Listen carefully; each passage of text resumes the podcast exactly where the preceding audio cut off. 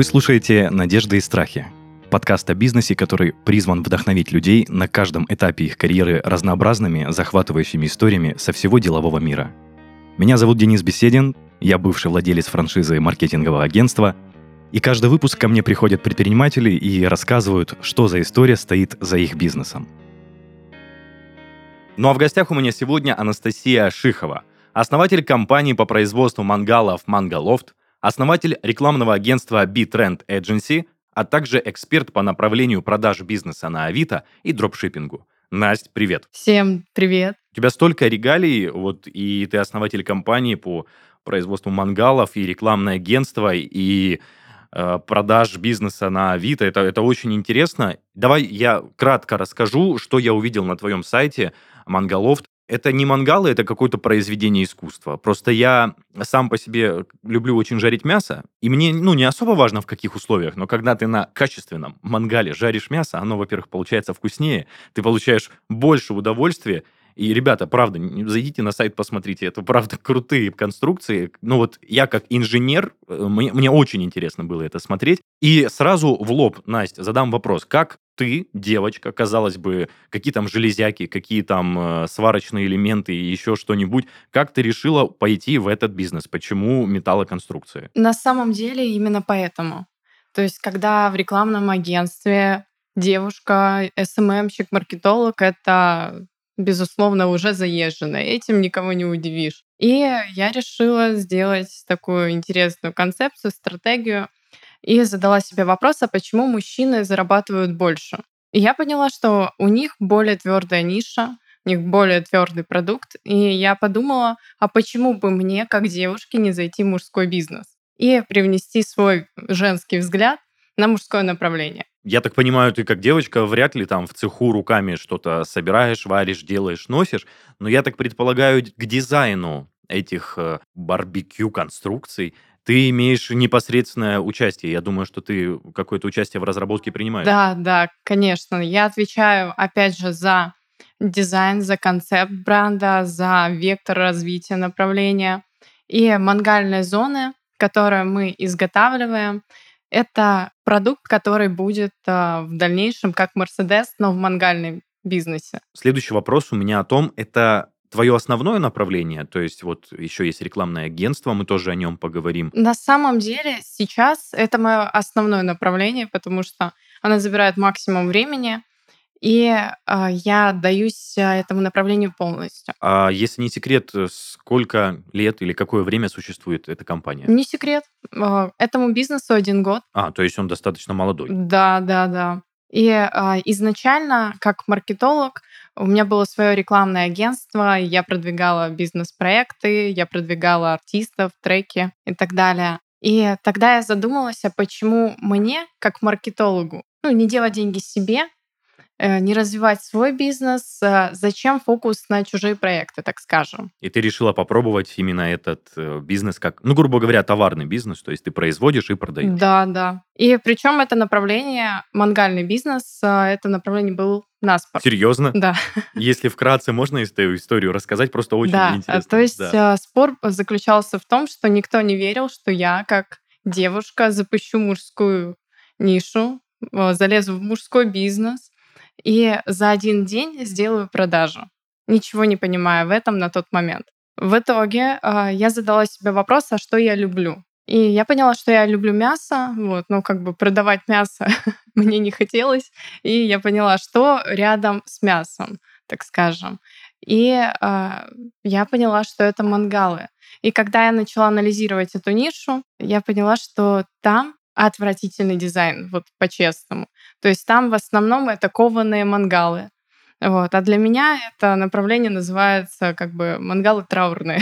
И я поняла, что это то направление, которое можно развивать, которое нужно развивать, и в котором я могу быть полезна людям. Так, собственно, и получилось, что выбрала именно такой дизайн, именно это направление. Да-да-да. И как раз концепция в плане дизайна — это лофт, это модерн, это современность, это минимализм и, соответственно, более дорогой вид. Слушай, я обычно эти вопросы начинаю чуть позже задавать, когда мы поговорили о твоем пути до твоего основного бизнеса, но мне все же очень интересно, вот я никогда не скрываю от слушателей, что мы стараемся с гостями созваниваться до записи. И я тебе задавал вопрос, что, скорее всего, я у тебя спрошу о твоих ожиданиях, о твоих надеждах на бизнес и о той реальности, с которой ты столкнулась. Насколько вот этот бизнес, он, ну, нетипичный, потому что продавать мангалы, мангальные зоны, ну, это, мне кажется, может быть рискованно, как бы достаточно. Насколько совпало твои ожидания реальности? Приносит ли тебе доход этот бизнес, довольна ли ты этим и готова ли ты дальше развиваться в этом направлении? На самом деле, в плане ожиданий и реальность у меня здесь реальность превзошла ожидания. Так как э, этот бизнес, опять же, повторюсь, был наспор, э, я не думала, что у меня настолько быстро все-таки получится бизнес поставить на ноги, потому что первая наша локация, где изготавливались мангалы, это был гараж, где даже не было пола, там был песок, гараж был за пять тысяч рублей. Это, к слову, о том, что когда люди говорят, что вот у меня были бы деньги, как бы был бы и бизнес. На самом деле это так не работает. Если нет понимания, как с нуля бизнес построить, то э, дать людям деньги, и чаще всего они их сольют. Они не сделают там твердый бизнес, который будет привлекать как бы, ну, другие деньги. Просто, знаешь, мне очень хочется подробнее прослушать. Вот ты сказала гараж за пять тысяч, песок на полу. Но я думаю, мы сейчас все-таки вернемся к началу твоего пути, а потом уже перейдем и к рекламному агентству, и к МАНГАLOFT. Все-таки, чтобы поподробнее о каждом из этих проектов услышать. Настя, я так понимаю, по образованию, наверное, ты маркетолог. Да, да. Реклама и связи с общественностью. Были ли у тебя какие-то задатки предпринимателя, может быть, на момент твоего обучения? Может быть, ты уже предполагала, что у тебя будет свое агентство, или же у тебя вообще не было этих мыслей, и ты пошла работать по найму после окончания обучения? На самом деле, не совсем так. Если вернуться прям к истокам, в детстве мне безумно нравилась сцена, мне хотелось эту популярность, так скажем, и меня вдохновляла музыка. И когда я выбирала направление, в котором я буду обучаться, у меня было две идеи. То есть первая — это развивать себя как артиста, то есть как певицу, и поступить там в консерваторию и так далее. И второе направление — это как раз реклама и связь с общественностью. Я выбрала второй вариант, потому что я весьма критична к себе. Я понимала, что у меня не такой выдающийся голос, не такой там шикарный тембр. И я подумала, а как сделать так, чтобы в дальнейшем мне было легче пробиться, ну там в шоу-бизнес. И я поняла, что через бизнес. Ты имеешь в виду построить связи в бизнесе? Вот это ты имеешь в виду? Не только связи, не только связи. Когда у тебя есть бизнес, который для тебя как фундамент, как опора, у тебя есть, так скажем, свой инвестор, который может э, давать тебе инвестиции для развития своего проекта, в том числе и музыкального. А мне, знаешь, вот все-таки интересно твой более осознанный возраст послушать, именно э, когда ты пошла по стопам саморазвития, именно ты закончила обучение, и вот что было дальше? Какие шаги ты делала, э, что предпринималось в твоей жизни, как развивались события? На самом деле это не было после обучения. Я всегда хотела ускорить путь. И я понимала, что зачем мне ждать там окончания университета и что-то потом делать, как обычно, там устроиться э, на работу, там получить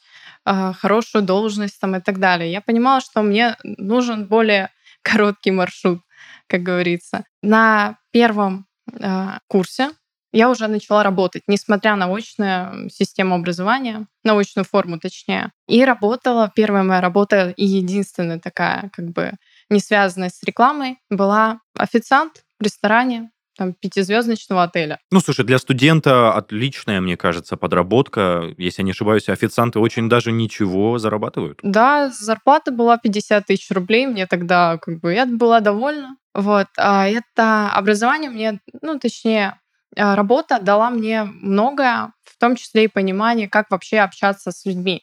Потому что, когда ты работаешь с прямым контактом с человеком, ты изучаешь психологию, ты изучаешь поведение, ты тренируешь свои навыки, в том числе и навыки переговоров. На втором курсе у меня была защита в университете проекта по рекламе, и меня отправили э, на награждение в Общественную палату Российской Федерации. Ого! Да, был такой момент. После этого, находясь э, там, в Москве, я поняла, что мне нужно устроиться теперь на стажировку, но я понимала, что я хочу ее сразу оплачиваемую. Мне не было интересно работать там, как бы за копейки. И тогда я устроилась в рекламное агентство. Самое интересное, что э, я понимала, э, все зависит уже от меня самой. Я вставала в пять утра для того, чтобы успевать больше, чем делают другие. Э, потом э, к десяти я шла на работу. После шести э, я шла обратно домой и работала. То есть у меня работа занимала так, двадцать четыре на семь. Что ты делала дома? То есть вот ты приходила на работу, ты работала именно, отрабатывала рабочие задачи, а чем ты занималась дома? Э, опережение плана, которая ставит на... Работала работу дома. Да, потому что у меня была такая цель э, выйти на лучший уровень, чем другие. Так как у меня не было э, большого опыта в этом, я поняла, что я могу брать только временем, потому что у меня на тот момент было много свободного времени, и я погрузилась на максимум, и тогда меня через два или три месяца поставили уже на руководящую должность. Будучи на втором курсе? Да, будучи на втором курсе. Вау, это, ну это звучит здорово. Если не секрет, мотивирующая часть в том рекламном агентстве, я имею в виду зарплатная часть, она тебя удовлетворяла или все же официантом ты получала больше? Получалось так, что там со временем практически сравнялись по финансовому плану, так скажем. И меня это не устраивало. Через три месяца, через три с половиной месяца я ушла с этой работы. Я понимала, что с моими навыками уже на тот момент я могу самостоятельно запускать проекты и уже строить свое рекламное агентство. Не считаешь ли ты сейчас в более старшем осознанном возрасте, что это была чрезмерная самоуверенность в тебе? На самом деле нет. Потому что тот опыт мне многое дал, то рекламное агентство закрылось, потому что я не только организовала свое агентство, я еще увела партнера из того. Да, как бы если уходить, то уходить красиво. Тогда мы с партнером из того агентства построили свое. У нас были интересные битвы, они подсматривали, что мы делали, что внедряли, внедряли то же самое. В общем, это реально было что-то такое, битва титанов. Слушай, ну, звучит очень интересно, конечно. А то агентство, которое ты открыла, это было параллельно твоему обучению? То есть это, условно, был третий курс, ты продолжала учиться, и у тебя было уже агентство. Если не секрет, это, я так понимаю, ну, никакое ни ИП, ни ООО не оформлялось тогда еще? То есть это просто было э, что-то из дома, у тебя были, была команда, или это уже было серьезно? Офис, у тебя были сотрудники? А, сотрудники были, но только на удаленке, чисто фриланс. ИП на тот момент а, было только у партнера моего. Так, а ты вот на тот момент, мне просто интересно твое восприятие этого всего. Ты считала, что это какая-то игра, что вот сейчас поиграюсь и хватит? Или же это все-таки было серьезно, ты была нацелена на то, что эта компания принесет рост, прибыль и, ну, будет одной из самых популярных и известных в России? Вот подобных ожиданий у меня на дан... на... тогда, точнее, не было. Вот я понимала, что это будет проект больше для заработка, для тренировки навыков. И я понимала, что в будущем я приду все-таки к тому, чтобы развивать свое дело, свой бизнес. Мне очень интересно послушать развитие дальше, потому что вот третий курс, ты студент, у тебя есть свое рекламное агентство. Как ты успеваешь учиться, как ты успеваешь работать с клиентами, и еще плюс ко всему скоро появится МАНГАLOFT. Расскажи вот дальше, как развивались события, что происходило? На втором курсе я перевелась с очной формы обучения на очно-заочную. То есть обучение было по вечерам. В принципе, ну, понятное дело, я ходила на самые интересные пары, связанные с рекламой и английский язык. Те пары, которые меня не очень интересовали, я их, так скажем, делегировала на свою команду.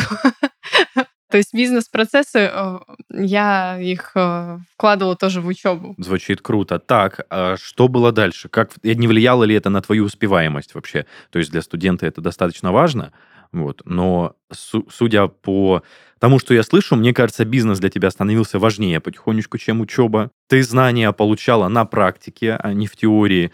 Вот. Расскажи тоже дальше, как закончилось в целом обучение? Все ли было хорошо? Обучение закончилось шикарно, незаметно для меня. Это пролетело время настолько быстро, что я понимала, как круто я выбрала тот самый университет, то самое направление, когда ты кайфуешь от того, чем ты живешь, в чем ты обучаешься.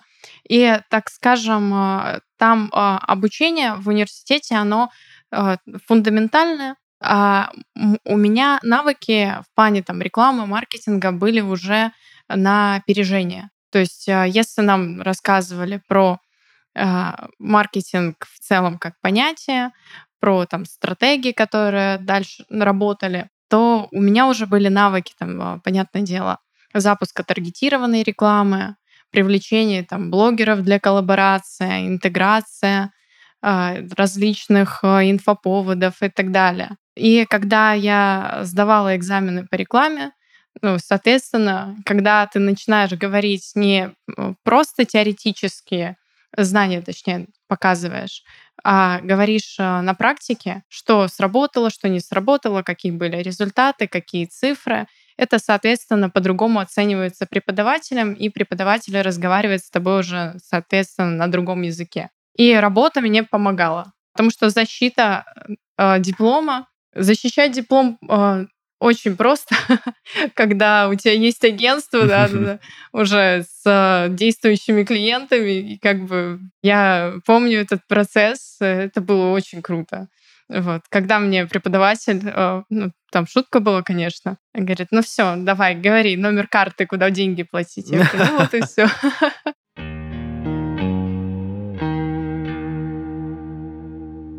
У нашей студии появился еще один крутой бизнес-подкаст «Стартер Пак Стартапа». Это проект о том, как запускаются и живут технологичные стартапы в России. К ведущему приходят гости, связанные с инновационными проектами в разных областях – медицине, промышленности, ай ти, потреблении ресурсов. Это могут быть создатели стартапов, специалисты, входящие в их команду, бизнес-ангелы и другие инвесторы, представители акселераторов, платформ для распределения грантов и аналитики рынка.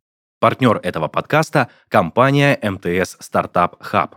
Как венчурный фонд они инвестируют в перспективные стартапы из России и стран эс эн гэ, а в качестве коммерческого партнера дают стартапам протестировать свою бизнес-модель и сами покрывают расходы на пилотный проект. Слушайте подкаст «Стартер Пак Стартапа», чтобы узнать, как задумка становится проектом, а стартап превращается в сильную компанию. Уже на всех платформах.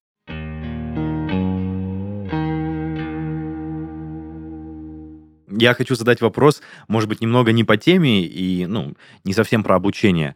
Настя, вот в век современных технологий, в век достаточно большой конкуренции рекламных и маркетинговых агентств, не было ли тебе страшно открывать агентство Be Trend agency? Существует ли оно по сей день? Есть ли у него клиенты? Потому что у меня была похожая ситуация, я тоже открывал рекламное агентство, но у меня не получилось. У меня за три месяца работы не пришло ни одного клиента.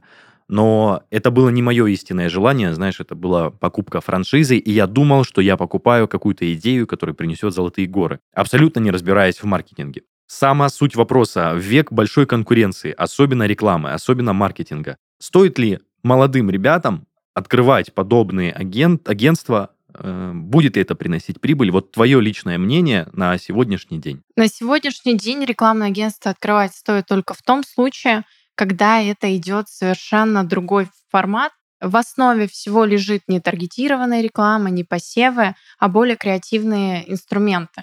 Например, когда рекламное агентство специализируется на визуальном контенте, ценники гораздо выше, нежели чем это обычная настройка таргетированной рекламы, обычное эс эм эм-ведение. Сейчас это никому не интересно. Нужны классные инфоповоды, коллаборация, опять же, с блогерами, креативный э, видеоконтент, потому что, опять же, сейчас эпоха видеоконтента, рилсы, вэ ка-клипы, YouTube Shorts и так далее.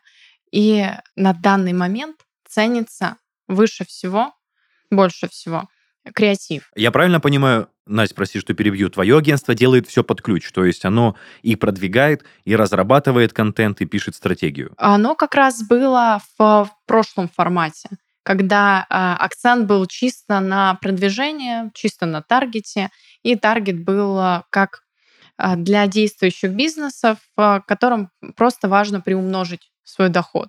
Вот сейчас это, конечно, классно, но все же нужно подключать более креативные методы для того, чтобы выйти на лидирующие позиции в плане рекламного агентства. Нужно чем-то выделяться. Да, да, да, помню, да, да, понимаю. Конечно. Это как, если сравнивать, опять же, эс эм эм-специалиста и креативного продюсера. Это совершенно разная специфика и разные чеки. То есть продюсер, он использует ту же самую команду, если вот рассматривать, опять же. То есть у него есть эс эм эм-менеджер, опять же, есть там копирайтеры, есть сторисмейкеры, человек, который занимается настройкой рекламы и так далее. Но сам продюсер, он настолько может разработать продукт, который будет востребован на рынке, может разработать интересную креативную подачу этого продукта и вывести эксперта на другой уровень. То есть сейчас очень классно выбирать ниши, где есть больше денег, больше дохода. И это, например, онлайн-школы. И еще момент в плане рекламного агентства. Есть агентства, которые широкого цикла, они работают со всеми и так далее. И этим агентствам очень сложно пробиться. Это всегда более низкочековая история, потому что есть акцент, ну, в современном мире, так скажем, на узкоспециализированные направления. То есть, например, рекламное агентство, которое занимается чисто рилсами. И она благодаря рилсам увеличивает доход, охваты компании. Да, ты права, в современном мире нужно выделяться, пытаться как можно больше, как можно сильнее, чтобы привлечь к себе как можно больше внимания, ведь конкуренция с каждым днем все больше и больше растет. Настя, а на сегодняшний день твое агентство существует и также продолжает работать? Оно продолжает работать, да, но э, у меня уже нет фокуса на это направление, этим занимается мой партнер по бизнесу. А у тебя, если не секрет, какая-то доля осталась там? Да, доля осталась, но она небольшая, там в районе двадцать процентов. И агентство перешло на зарубежный формат, то есть на, на зарубежные рынки. И я так понимаю... Эра агентства, которую ты открывала, прекратилась, когда ввелись санкции, я, я так подозреваю. Да, да, да, да. И как раз это был переломный момент, когда появился МАНГАLOFT. На самом деле, да, четко угадал. Вот скажи, пожалуйста, когда у тебя стоял этот выбор, что открывать, мы услышали, что это уже был спор. А насколько тебе было страшно? То есть ты понимаешь, что ты вкладываешь какие-никакие, но деньги в открытие бизнеса, и не было ли тебе страшно, и что тебя сподвигло все-таки пойти в это направление? На самом деле страшно не было, был азарт. Я весьма азартный человек, и со мной нельзя спорить, потому что мне надо выиграть. Все. Да, я сделаю все, я сделаю максимум, я добьюсь своего в итоге. Никак не могу э, отпустить вот это доказательство, так скажем. Мне нужно вот доказать все. Но плюсы у этого метода, они есть.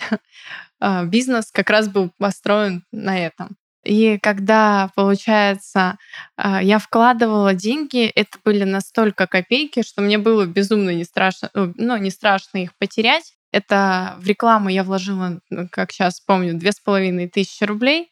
И достала клиента, то есть получила клиента на чек тридцать тысяч рублей. Ну, то есть ты сразу окупила первым клиентом все вложения? Да, да.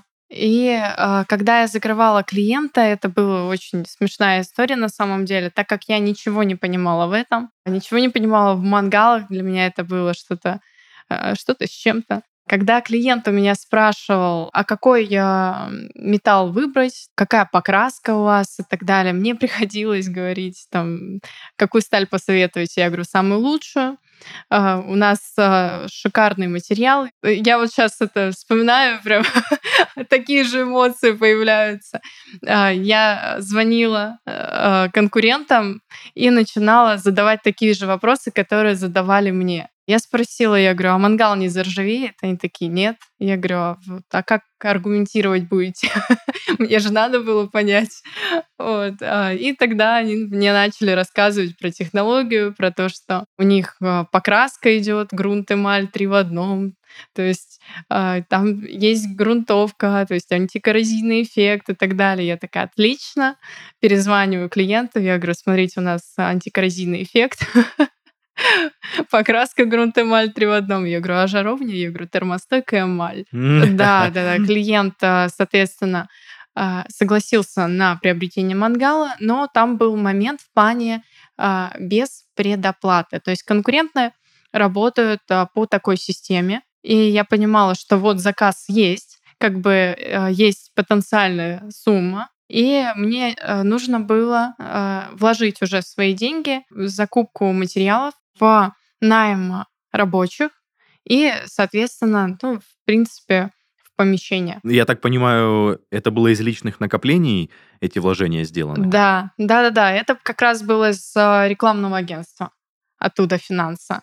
Да, и так как бизнес был на таком этапе, что в него никто не верил, я понимала, что я запущу на минимальных условиях, с минимальными вложениями и так далее. То есть в рекламу было вложено две тысячи пятьсот рублей, гараж, аренда на месяц пять тысяч рублей. То есть такие супер минимальные суммы, они позволили в дальнейшем очень быстро расти, потому что все деньги в основном они вкладывались постепенно в зависимости от количества клиентов. И вот э, сейчас, э, сейчас уже оборот компании в среднем миллион-полтора в месяц. Хотя бизнес начинался вот э, с таких сумм. И сейчас у нас э, площадь, э, сварочный цех э, на двести пятьдесят квадратных метров и отдельная порошковая камера уже для покраски. А расскажи вот тот самый секрет, э, что ты делала, то есть ты взяла первого клиента, ты ему сделала эту конструкцию, ты ему продала.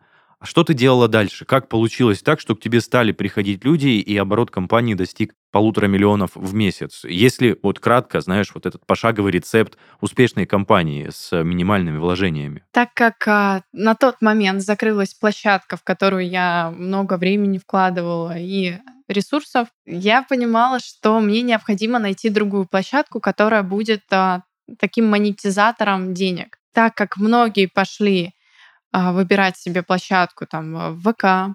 Некоторые делали акцент на Телеграм. Я поняла, что мне нужно выбрать другую площадку, которую тоже мало кто верил на тот момент. И я выбрала Авито. Кстати, я вот тебя немножечко перебью. Мне кажется, что целевая аудитория твоя — это мужчины, немножечко так за двадцать пять плюс, и они как раз-таки, вот эти мужчины-мужчинки, любят подобную конструкцию искать на Авито. И мне кажется, это было очень грамотным выбором вот в твоем случае. Да, да, это как раз основная площадка, которая приносит максимум денег. И целевая аудитория у этого бизнеса, она просто великолепная. На самом деле общаться с девушками очень сложно. Я понимаю мужчин, которые потом, соответственно, не понимают искренне, как объяснить девушкам что-либо там в мужской нише. А когда общаешься с мужчиной, и он настолько погружен в эту тему, ему безумно нравится готовить мясо, жарить шашлыки, и у него есть деньги на это, свои личные. Ему не надо советоваться там с мужем и так далее, и он решает, да. Это на самом деле очень круто, и это все же история про быстрые решения и про есть возможность, и вот есть реализация от нас. Ты не боялась, что цена за конструкции, которую ты изготавливаешь, она, ну, она выше среднего? То есть какие-то мангалы в магазинах можно, да, купить там до пяти тысяч или около того. Понятно, что оно не будет такое красивое, которое, конструк, конструкции, которую делаешь ты. Но, тем не менее, не боялась ты ставить достаточно э, высокий ценник для таких конструкций? Не пугало ли это тебя, что аудитория не будет приходить на такой ценник? Не боялась ли ты этого? Я понимала, что дело в мышлении. Опять же, есть те, кто продает всю жизнь там, за пять тысяч рублей услуги, либо те же самые мангалы. Я понимаю, что эта история, опять же, про обесценивание и про непонимание качества своего продукта, непонимание клиентов, их желаний, их потребностей, болей и так далее. И когда я э, знала вот этот аспект в плане как бы работы э, в рекламном агентстве, я понимала, что маркетинг сделает свое дело. И у меня не было сомнений, что э, даже ставя ценник выше рынка, что не будут покупать. Потому что, когда я продала мангал за тридцать тысяч рублей, я задумалась, а что нужно сделать для того, чтобы мой продукт стоил не тридцать тысяч рублей, а триста тысяч рублей. То есть концепция, стратегия «ноль справа». Буквально недавно мы разрабатываем новый каталог «МАНГАLOFT премиум» с премиальными моделями, и, соответственно, там стоимость уже от ста пятидесяти тысяч рублей. То есть недавно мы заключили несколько договоров на мангальные комплексы за двести пятьдесят, за двести шестьдесят, за двести восемьдесят тысяч рублей. И в каталоге мы поставили модель, которая стоит пятьсот тысяч рублей. Если не секрет, были ли покупатели на премиум-сегмент МАНГАLOFT? А вот а, на двести шестьдесят, на двести восемьдесят, да, ну, в районе триста тысяч рублей. На полмиллиона еще нет, но сто процентов будут. Вы работаете в этом направлении, вы прогреваете аудиторию. Конечно. Да, гла- да. Главное поставить теперь новую модель, которая будет стоить миллион, потому что когда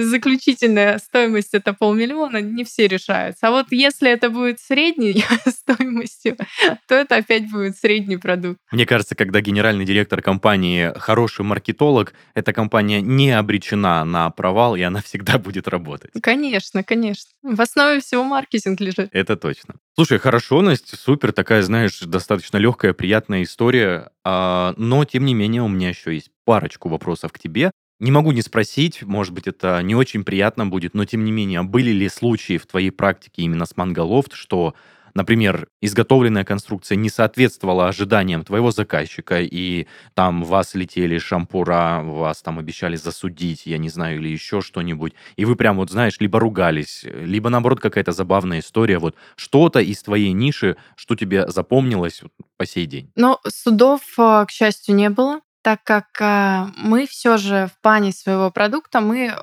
устраняем, если есть какой-то брак. То есть мы приезжаем, начинаем там перекрашивать мангал. Так как бизнес развивался достаточно быстро, было в начале очень много косяков.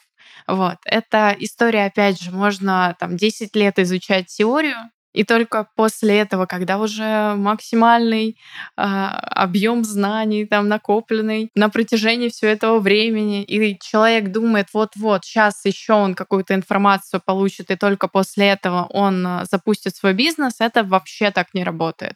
Э, я понимаю, что самый лучший вариант — это сразу, как бы, сразу в омут с головой. И когда э, есть какие-то косяки, их э, быстрее решаешь уже на практике. То есть в плане э, покраски мы не с первого раза нашли ту краску, которая будет отвечать всем канонам, э, там, правилам и так далее. И когда он, нам клиент звонил, что у нас там, у них, точнее, заржавел мангал через неделю, вот, я понимала, да, есть проблема, надо решать. Мы приезжали, забирали мангал, либо на месте начинали зачищать металл, перекрашивали. Бывало э, так, что мы приезжали еще раз, на третий раз, как бы.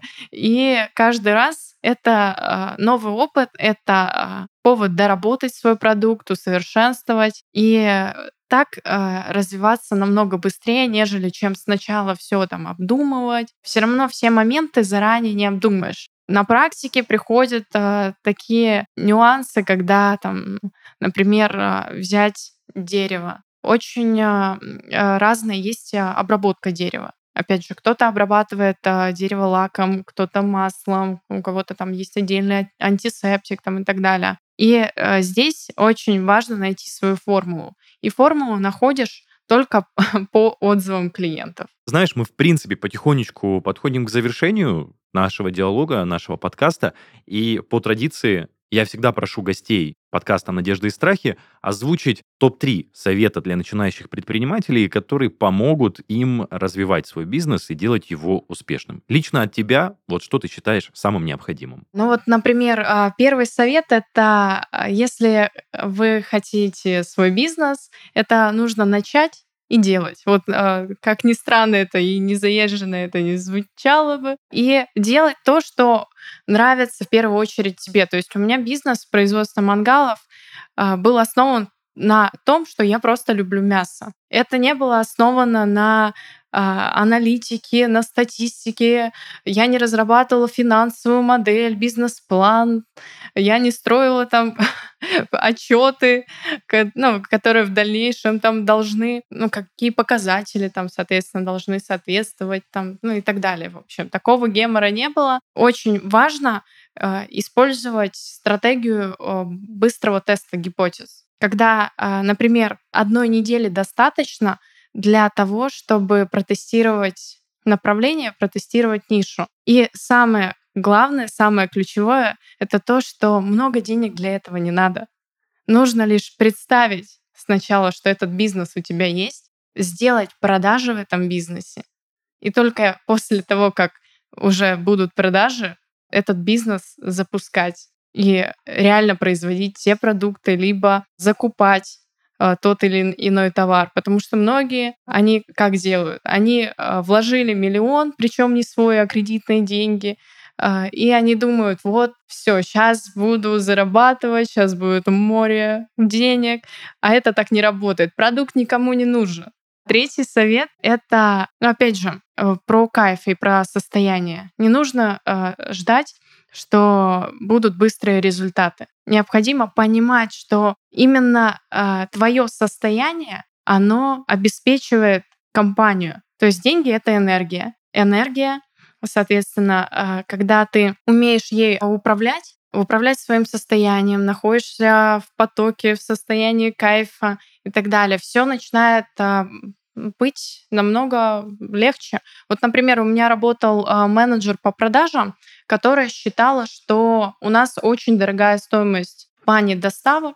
И так как это было в ее мышлении заложено, она, все клиенты, которые с ней разговаривали, считали, что у нас реально очень дорогая стоимость доставки. Потому что она со своей стороны это продвигала. Да, да, да. да. И э, она могла не говорить про это, что он там, знаете, ну, как бы доставка у нас там дорогая. Она как-то на энергетическом уровне клиентов подталкивала к этой мысли, потому что когда э, я говорила э, с логистами, и они мне сказали, то есть э, стандарт э, в плане там доставок по Москве только это там пять плюс тысяч, а вы предлагаете доставку мангала там из Нижнего Новгорода в Москву за пять, шесть, семь тысяч рублей. И на самом деле эти суммы в разы меньше других. То есть третий совет — это необходимо работать с мышлением, необходимо прокачивать, опять же, энергетику, потому что, опять же, есть такое понятие, как денежная энергетика. И раньше я в это особо как-то не верила, пока не поняла, что очень часто люди обесценивают себя, именно поэтому они продают там услуги, товары задешево. И когда они продают товар задешево или услугу, они, получается, испытывают дискомфорт, и этот товар или, или услугу отдают с болью. И получается такой момент, как множить боль. А когда человек продает товар, например, задорого, либо за адекватную стоимость для него, он понимает, что он кайфует, он производит качественный продукт, либо он делает качественную услугу, и он отдает это с любовью.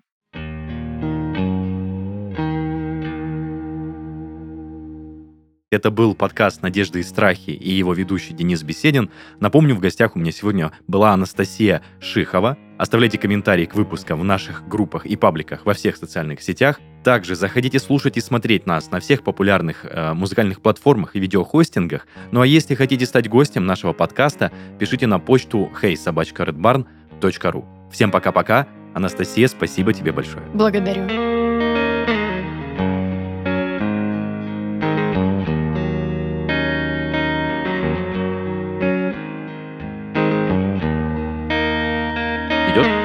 Запись я у себя выключаю.